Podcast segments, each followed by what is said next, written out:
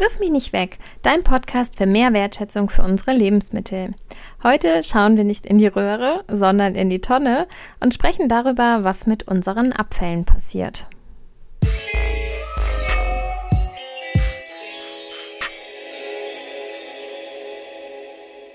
Hallo, schön, dass du wieder reinhörst. Ich bin Claudia und ich spreche hier im Podcast mit verschiedenen Gästen über das große Thema Lebensmittelverschwendung und alles, was dazugehört. Dabei geht es darum, Akteure zu Wort kommen zu lassen, die Lebensmittel retten, Tipps zu geben zum besseren Umgang mit Lebensmitteln oder auch mal aufzuzeigen, wo eigentlich Abfälle entstehen und wie viel in der Tonne landet. Die Zahl 75 Kilo zeigt uns, dass es sehr, sehr viele Lebensmittel beispielsweise sind, die in der Tonne landen. Doch habt ihr euch auch schon mal überlegt, wie viel Müll eine Person komplett in einem Jahr produziert? Also nicht nur Lebensmittelabfälle, sondern alles auch drumherum? Ich kann schon mal etwas vorwegnehmen. Es ist sehr viel. Und genau darüber habe ich mit meinem Gast gesprochen. Ich freue mich, mit euch das Gespräch zu teilen. Und ganz ehrlich, ich hätte auch noch viel, viel länger mit Verena sprechen können.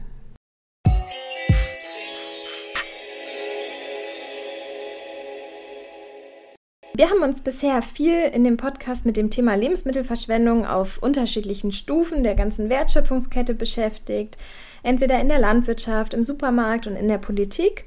Und heute möchte ich euch Verena vorstellen. Da möchten wir jetzt quasi über das Thema hinter, hinter uns sprechen. Und zwar geht es um den Abfall, der tatsächlich entsteht. Verena ist Abfallberaterin in Delmenhorst und erzählt uns mal, was mit den Lebensmittelresten und Verpackungen alles so passiert. Herzlich willkommen. Hallo, liebe Claudia, vielen Dank, dass ich zu Gast sein darf. Hallo, liebe Zuhörerinnen, liebe Zuhörer. Ich bin Abfallberaterin und äh, meine Hauptaufgaben sind darin, dass ich private Haushalte berate, aber auch Firmen und Bildungseinrichtungen. Das mache ich mit gezielter Öffentlichkeitsarbeit, wie zum Beispiel Veranstaltungen, Vorträgen und Projekten, aber auch ganz viel zum Beispiel per Telefon oder per E-Mail, wenn ich dann einfach angerufen werde und das Ziel ist es, das Entsorgungsverhalten sowie das Konsumverhalten positiv zu beeinflussen. Und so Abfallberater, die gibt es ja tatsächlich fast in jeder Stadt. Also wenn man Fragen hat, kann man sich immer an euch wenden. Genau, wir sind auch äh, Seelsorger und wir beantworten gerne Fragen. Alles Thema Abfalltrennung, Abfallvermeidung, wie entsorge ich was, ähm, da haben wir immer ein offenes Ohr. Genau. Des Weiteren äh, mache ich aber auch noch äh, andere Aufgaben, wie zum Beispiel den Abfallkalender. Jede Stadt hat ja einen Abfallkalender, wo die Terminierungen für die Abfuhrtermine drin sind. Und da arbeite ich ganz eng mit den Abfuhrunternehmen zusammen. Oder ich erstelle auch äh, für die Stadt Delmenhorst die niedersächsische Abfallbilanz. Also wie viel Abfall fällt jährlich an. Ja, da sind wir ja gleich schon im Thema drin. Kannst du uns denn mal sagen, ähm, wie viel Müll so tatsächlich pro Person und pro Jahr entsteht? Also so allgemein? Genau, Müll ist ja ein ziemlich übergeordneter Begriff. Und ich glaube, was die Zuhörerinnen und Zuhörer wirklich interessiert, das sind die Siedlungsabfälle. Also das sind die Abfälle, die im Haushalt entstehen. Und das sind nicht nur Restabfälle oder Bioabfälle, sondern dazu gehören auch unsere Verpackungsabfälle, der gelbe Sack, die gelbe Tonne zum Beispiel, Altpapier, Pappe, Altglas, aber auch Sperrgut, also Sperrmüll, sperrige Einrichtungsgegenstände, Schadstoffe und Straßenkehricht. Also das ist einiges, was da zusammenkommt. Und das war 2019 tatsächlich 609 Kilogramm pro Kopf in Deutschland. Das ist ja schon eine krasse Zahl, 609 Kilo. Wenn man dann überlegt, das ist pro Person, die meisten Haushalte sind ja mindestens zu zweit, also da kommt ja doch einiges dann zusammen. Also Genau, das ist einiges, was man auch an Abfall produziert, das ist richtig. Und dann je nachdem, es gibt ja auch viele große Familien, viele kleinere und das ist dann quasi so der Durchschnitt, alles, was so anfällt. Mm, wir jonglieren ja auch immer so ein bisschen mit den Zahlen. Man sagt ja beispielsweise, dass ähm, von diesen 609 Kilo dann ja ähm, rund 75 Kilogramm Lebensmittel im Müll landen. Wie entsorge ich denn meine Lebensmittel tatsächlich am besten? Also falls sie auftauchen. Ich meine, ich bin ja immer sehr für Lebensmittelabfallvermeidung, aber wenn ich jetzt doch mal was habe, in welchen Müll gehört jetzt was rein? Klär uns doch mal auf. Gerne. Lebensmittel werden am besten in der Biotonne entsorgt. Das ist äh, die braune oder die grüne Tonne, je nachdem. Mit der Ausnahme von Knochen- und Fischgräten hat man dann vielleicht doch mal verdorbene Lebensmittel, die noch eingepackt sind. Und man trägt Sorge, wenn man sie trennt und beim Öffnen, dass man dann Schimmelsporen einatmet. Dann kann man sie notfalls auch im Restabfall entsorgen.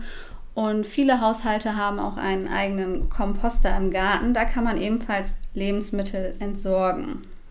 Aber auf den Komposter dann eher wirklich nur so Schalen und Strünke und jetzt nichts Verarbeitetes. Richtig. Es ist so, dass durch zum Beispiel Speisereste und auch Fleisch werden Ungeziefer angezogen. Das sollte man dann vermeiden. Dann entweder in der Biotonne entsorgen oder im Restabfall tatsächlich.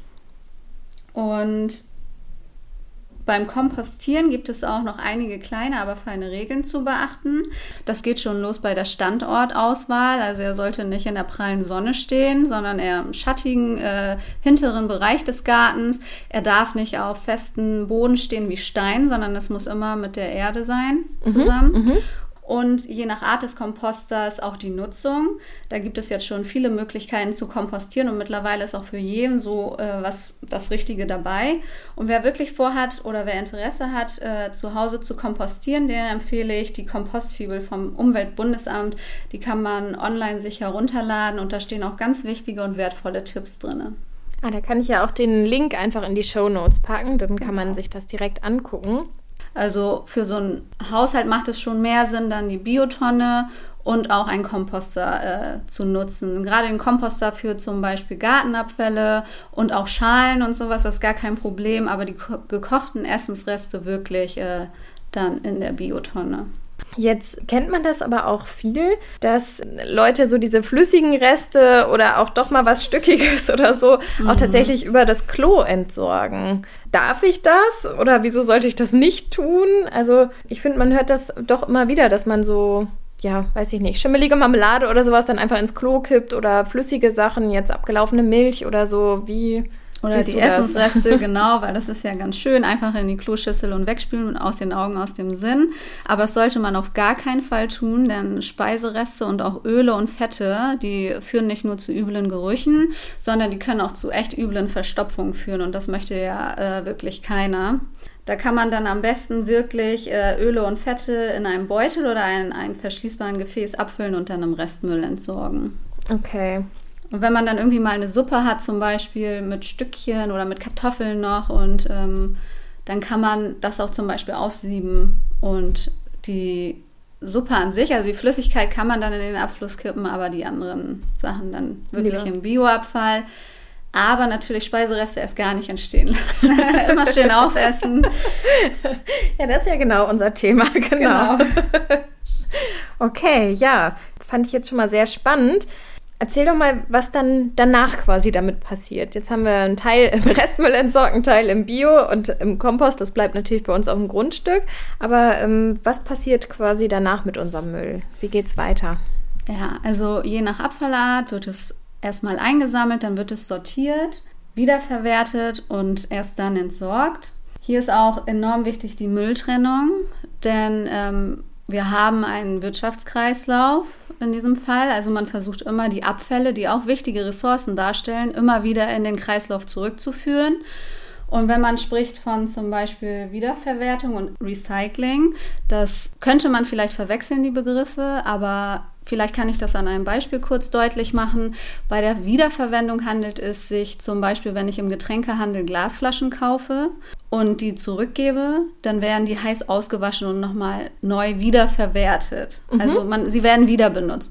Und beim Recycling ist es tatsächlich so, das sind dann die PET-Flaschen. Wenn man die dann ähm, im Einzelhandel wieder zurückbringt, dann hört man ja schon, werden die zerdrückt und gequetscht und die werden dann quasi vernichtet und zu einem neuen Produkt äh, hergestellt. Genau, das ist das Recycling und das ist der Unterschied. Aber beide Rohstoffe, Ressourcen gehen wieder zurück in den Kreislauf und erst ganz zum Schluss wird dann etwas wirklich entsorgt. Und ähm, was passiert, also das passiert dann beispielsweise mit den Sachen, die in der Wertstofftonne landen oder im Altglascontainer und ähm, mit dem Restmüll? Also in einer echten Kreislaufwirtschaft dürfen Abfälle ja nicht verbrannt werden und man hört ganz oft, dass Restabfälle verbrannt werden. Also grundsätzlich sollte man es nicht tun, aber aufgrund des Abfallvolumens, wir produzieren einfach so viel Abfall, ist das anders gar nicht möglich. Mhm. Und Verbrennung klingt so böse, aber es handelt sich um die thermische Verwertung. Und bei diesem Prozess, in diesen sogenannten Verbrennungsanlagen, wird durch die Energie, die freigesetzt wird, aber auch Fernwärme und Strom entwickelt. Also mhm. es ist nicht umsonst, sage ich mal, sondern es entsteht da wirklich Strom und Fernwärme und dadurch werden auch wieder andere fossile Ressourcen eingespart. Okay, aber an sich sollte man schon zusehen, dass seine eigene Restmülltonne möglichst gering gefüllt bleibt, sozusagen. Genau, also Abfälle reduzieren, Abfallvermeidung ist natürlich immer wichtig. Ja. Okay. Also da kann man schon versuchen, das etwas zu reduzieren. Ähm, es halten sich ja immer noch so ein paar Müllmythen oder ich weiß nicht, ob es Mythen sind, Beispielsweise muss ich meinen Joghurtbecher für den gelben Sack ausspülen oder kann ich den einfach so da rein tun? Und ist es wichtig, dass ich den Aludeckel davon abmache? Ähm, kannst du dazu noch mal was sagen? Gerne gehe ich auf diese Mythen ein. Da habe ich auch manchmal Anrufer, die mich das tatsächlich fragen. Also der Joghurtbecher muss nicht ausgespült werden. Er muss Reste entleert sein. Mhm. Wichtig ist tatsächlich, dass man die Pappbanderole, wenn vorhanden, löst und auch den Aludeckel abnimmt. Die Pappbanderole wird dann im Altpapier entsorgt und der Joghurtbecher an sich und der Deckel dann im gelben Sack oder in der gelben Tonne. Genau. Mhm. Also das ähm, ist tatsächlich ein Mythos, dass man es ausspülen muss. Ja, also manche machen es auch tatsächlich noch ganz gerne, weil sie dann denken, dann sonst fängt mein gelber Sack an zu ähm, zu stinken. Zu stinken. Mhm. Es muss aber nicht. Aber wenn man zum Beispiel gerade Abwasch macht und man ist durch mit dem Abwasch mit seinem Geschirr, dann kann man vielleicht auch doch den Joghurtbecher da nochmal durchziehen oder so. Aber es, es, muss wirklich nicht sein. Also es muss kein reines neues Wasser dafür äh, aufgebracht werden. Okay. Und ähm, wie ist das mit diesen recycelbaren Biomülltüten? Auf den ersten Blick scheinen diese Biomülltüten ja was ganz Feines zu sein. Zum einen denkt der ähm, Verbraucher und der Konsument, ja super, ich tue was Gutes, weil da steht ja, ich bin recycelbar auf den Tüten und 100% aus natürlichen Rohstoffen. Allerdings ist das gar nicht so toll, wie man denkt. Denn diese Biomülltüten, also das Problem beginnt bei der Verwertung. Denn teilweise können die Sortieranlagen nicht von den herkömmlichen Plastiktüten diese Biomülltüten unterscheiden. Das heißt, die werden dann manchmal auch aussortiert und kommen mit kostbaren Inhalt in den Restabfall. Mhm. Mhm. Wenn es dann doch einmal diese, einer dieser Müllbeutel aus äh, 100% nachwachsendem Rohstoff geschafft hat in die Verwertung, dann dauert es einfach viel zu lange, dass er sich zersetzt. Und bei den meisten ist sowieso ähm, noch etwas für die Reißfestigkeit beigemischt, und zwar erdölbasierte Polymere. Mhm. Also die kann man eigentlich da gar nicht rauslassen, weil sie wirklich äh, für die Reißfestigkeit der Beutel sind. Und auch wenn das so ganz nett klingt und eine hygienische Sache zu sein scheint, empfehle ich immer wieder, die Bioabfälle lieber in Zeitungspapier einzuwickeln oder mittlerweile gibt es ja auch Papiertüten und das klappt genauso gut. Okay. Hast du noch mehr Fragen, die so aus der Bevölkerung bei dir eintrudeln, die sich um den Müll drehen? Genau, wie ich eben schon erwähnt habe, ganz viele Fragen zur Abfalltrennung oder wie entsorge ich was richtig. Gerade wenn ähm, Haushaltsauflösungen stattfinden oder der sogenannte Frühjahrsputz, dann findet man doch noch so die ein oder anderen Gegenstände, von die man sich dann doch mal vielleicht trennen wollen würde. Und das sind auch vielleicht CDs oder Schallplatten. Ähm, die werden im Restabfall entsorgt oder können an den Abfallannahmestellen entsorgt werden, zumindest in dem Horst. Aber auch viele Anrufe wegen illegalen Abfallablagerungen, denn es ist tatsächlich leider so, dass immer noch viel Abfall, viel Müll in der Umwelt landet. Was nicht so schön ist, selbst wenn es dann eingesammelt wird, dann wird es als Restabfall entsorgt und äh, da gehen ganz viele wichtige Ressourcen einfach verschwunden. Und da sind wir auch viel mit der Öffentlichkeitsarbeit dran, dass wir da einfach den Blick auch für die Bevölkerung öffnen, dass mhm. dieses Littering und dieses einfach aus dem Fenster werfen und auch die Zigarettenstummel oder so fallen lassen, dass das alles wirklich nicht gut ist. Mhm. Und aber nichtsdestotrotz, ich bekomme auch viele positive Anrufe, wie zum Beispiel engagierte Bürgerinnen und Bürger, die sich dann dafür interessieren, Müll zu sammeln, und das dann auch freiwillig machen. Die unterstützen wir dann auch gerne, indem wir sie mit Zangen und Müllbeuteln ausstatten und auch dann äh, für die Entsorgung aufkommen. Es ähm, gibt ja auch nicht nur die engagierten Bürgerinnen und Bürger, die dann Müll sammeln wollen, sondern es gibt ja auch ähm, eine ganze Woche, die ausgerufen wird eigentlich für gerade dieses Thema Abfall und Abfallvermeidung. Das ist ja auch eine europäische Angelegenheit. Das ist die Europäische Woche der Abfallvermeidung. Die findet in diesem Jahr vom 21. bis zum 28.11. statt. Und darüber haben wir uns ja eigentlich auch kennengelernt, Stimmt, weil ja. wir uns da ähm, auch immer dran beteiligt haben. Erklär doch mal ganz kurz, was genau diese Woche ist und ähm, vielleicht auch, wie man sich beteiligen kann. Die Europäische Woche der Abfallvermeidung findet jährlich statt und ähm, in ganz Europa. Das ist das Schöne. Es ist eine sehr große Veranstaltung wo dann auch nochmal wieder darauf aufmerksam gemacht werden soll, wie wichtig Abfallvermeidung ist, auch für den Klimaschutz. Und die Stadt Delmenhorst beteiligt sich immer zusammen mit einigen Akteuren, wie zum Beispiel das Rotzheulen, ähm, daran im Rahmen eines Aktionstages. Da werden dann ganz viele Informationsstände in der Markthalle aufgebaut und es sind auch immer gerne Kindergärten und Schulen eingeladen. In diesem Jahr ist es so, aufgrund der kurzfristigen Organisation, dass der Aktionstag in diesem Ausmaß nicht stattfindet, aber erstmalig zusammen mit dem Klimaschutzmanagement die Preisvergabe des Klima- und Umweltschutzpreises. Achtung, hier kann man auch ähm, bis zu 10.000 Euro Preisgeld äh, gewinnen, äh, wenn man sich dafür bewirbt.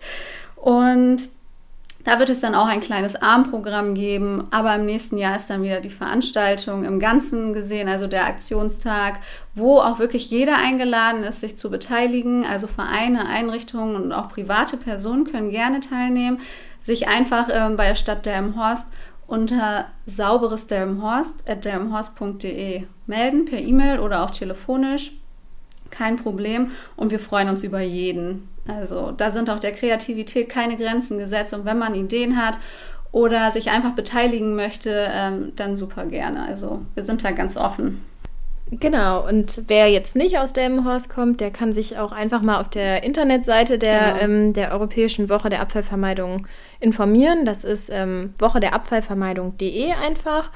Und da kann man auch gucken, ob vielleicht in seiner eigenen Stadt was stattfindet oder ähm, ja, vielleicht auch mal die Anregung geben an den Abfallberater, der da ja vielleicht auch sitzt, ob man genau. sich nicht beteiligen ja. möchte. genau. Und einfach vielleicht in dieser Woche vielleicht auch nochmal für sich selber bewusst machen, ähm, wie viel Müll verbrauche ich eigentlich und komme ich an diese 609 Kilo ran oder nicht? Das ist genau. ja. Und was kann ich einsparen? Und da lernt man dann doch noch äh, viel Neues. ja. ja. Hast du denn noch ein paar Tipps zum Thema Abfallvermeidung für zu Hause? Mein erster Tipp wäre auf jeden Fall, kaufe nur so viel, wie du benötigst. Man sollte niemals auf äh, günstigere XXL-Packungen reinfallen ähm, und dann die Hälfte danach irgendwie wegschmeißen. Und gerade beim Einkaufen ist es schon so, ich habe immer meinen wiederverwendbaren Tragebeutel dabei. Also ohne verlasse ich schon gar nicht mehr das Haus. Das ist echt immer, der ist immer dabei. Und auch eine eigene Wasserflasche, denn Mittlerweile gibt es ein großes Refill-Netz. Ich weiß nicht, ob äh, ihr das schon mal gehört habt, aber das ist auch eine ganz tolle Organisation und überall, wo dieser Refill-Sticker hängt, da kann man sich nämlich kostenlos Leitungswasser rausholen. Also finde ich auch eine super Idee. Und wenn wir schon bei Verpackungen sind, dann auch gerne die Wiederverwendung zum Beispiel von Altglas. Also ich habe zu Hause auch einige Blumen in Altgläsern stehen, weil das mittlerweile, also es sieht ja auch, es sieht auch schön aus, ne? Oder auch meinen Reis bewahre ich darin auf. Also ich finde, da kann man einiges dann noch draus machen. Und mir ist letzte Woche aufgefallen, wie unglaublich viele Hygieneartikel ich schon mittlerweile eingespart habe, weil so vieles ersetzbar ist, zum Beispiel wie diese Wattepads zu Stoff Stoffpads oder auch diese, es gibt mittlerweile Silikonwattestäbchen. Also das ist echt unglaublich, was man da schon machen kann. Und wichtig ist aber auch zu sagen, dass es ist noch kein Meister vom Himmel gefallen und alles kann nichts muss und auch kleine Schritte bedeuten was. Und ähm, wenn man vielleicht von 0 auf 100, dann kann es sein, dass man schon schneller so demotiviert ist, aber auch wirklich wenn es dann nur die Tragetasche ist, die man mitnimmt und da äh, anhand der Plastikbeutel spart, dann ist das auch schon ein Schritt. Und der zählt genauso wie jeder andere. das finde ich ist doch ein richtig schönes Schlusswort. Ich danke dir, dass du mit mir gesprochen hast und ich freue mich auf viele tolle Aktionen zur Woche der Abfallvermeidung und dann ja, vielen Dank für das Gespräch. Ich habe mich sehr gefreut, hier sein zu dürfen und bis bald. Tschüss.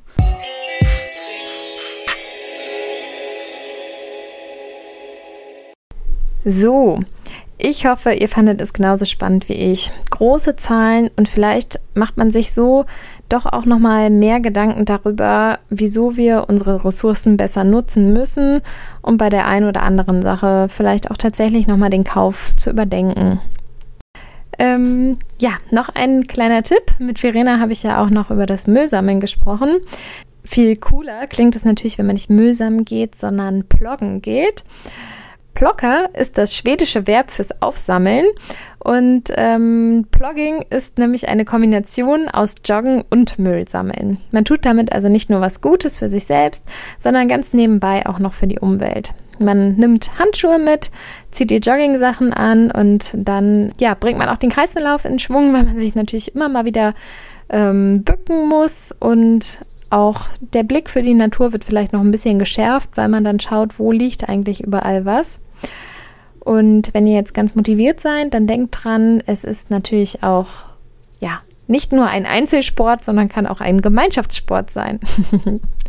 In dem Sinne verabschiede ich mich von euch und denkt dran, mehr Tipps gibt es wie immer bei Instagram. Einfach wirf mich nicht weg folgen oder auch auf unserer Internetseite www.wirfmichnichtweg.de. Alles mit Bindestrich zwischendrin. Dann hören wir uns in zwei Wochen wieder. Vielen Dank fürs Zuhören und bis bald.